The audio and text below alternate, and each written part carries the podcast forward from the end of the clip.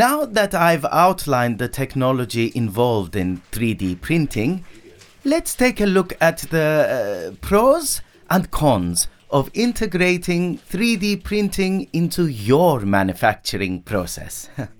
First, the pros. 3D printing is flexible, uh, fast, and affordable. You might be asking yourself, wait a minute, aren't 3D printers really expensive? Well, that's the beauty of 3D printing.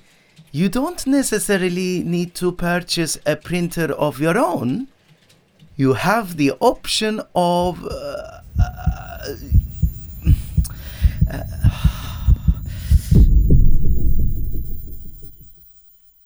I'm in the middle of a presentation trying to convince one of our clients to invest in 3D printing.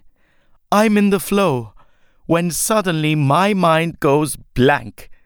I've forgotten the key word in my main argument. I know the word. It's just hiding somewhere in the back of my brain. It was so embarrassing, humiliating. Oof, poor Rahim. Does this sound familiar? I can definitely relate to this. I even get stuck for words in English, my own native language.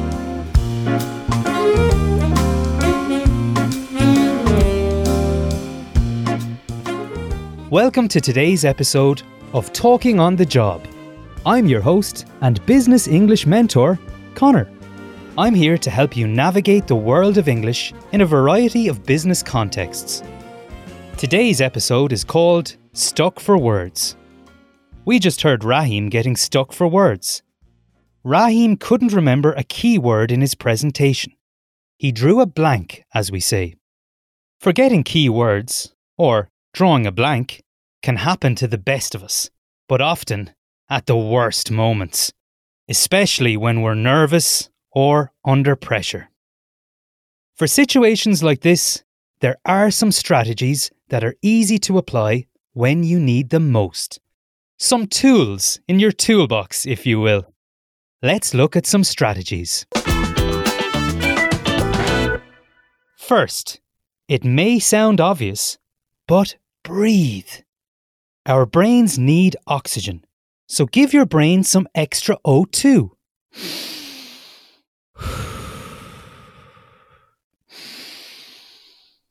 Now, can you think of a synonym for the word you're looking for?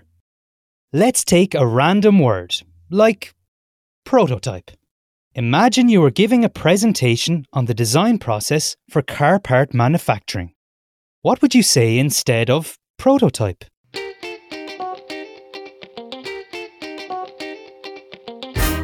You could use a synonym, a word that has the same or similar meaning as prototype.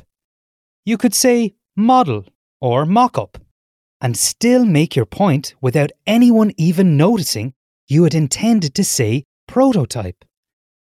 Okay, if you are having a really bad day and can't remember the word prototype, or that model and mock up are both synonyms for prototype, perhaps your morning coffee hasn't kicked in quite yet, then try paraphrasing. Just describe the word you were stuck for. How about saying, In order to test out our design, we produce the car part and have it tested by different experts.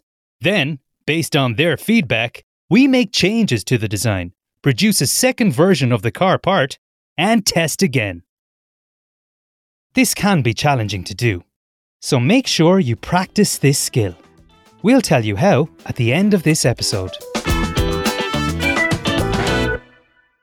Before we go back to Rahim and his presentation on 3D printing, take a moment to consider how you would handle a similar situation. If you got stuck for a word, would you use a synonym or would you paraphrase? Well, let's see how Rahim dealt with his situation, and if you want to challenge yourself, try to guess the word he actually wanted to say. Uh, now that I've outlined the technology involved in 3D printing, let's take a look at the uh, pros and cons of integrating 3D printing into your manufacturing process. First, the pros. 3D printing is flexible, uh, fast, and affordable. You might be asking yourself, wait a minute, aren't 3D printers really expensive? Well, that's the beauty of 3D printing. You don't necessarily need to purchase a printer of your own. You have the option of uh, paying another company who specializes in 3D printing to print your products on their printers. That was well oh, done. Well done, Raheem. Did you notice which strategy he used? Yes, he paraphrased. He described the word that he couldn't remember. He used other words to describe the missing word. Any idea what the word was? Let's listen to Raheem's description again. Well, that's the beauty of 3D printing. You don't necessarily need to purchase a printer of your own. You have the option of paying another company who specializes in 3D printing to print your products on their printers. The word Raheem was describing was outsource. Raheem could also have used the synonym subcontract.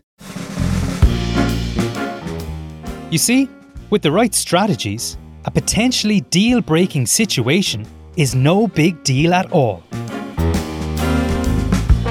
So, how can you practice paraphrasing and using synonyms? Do you know the word game Taboo?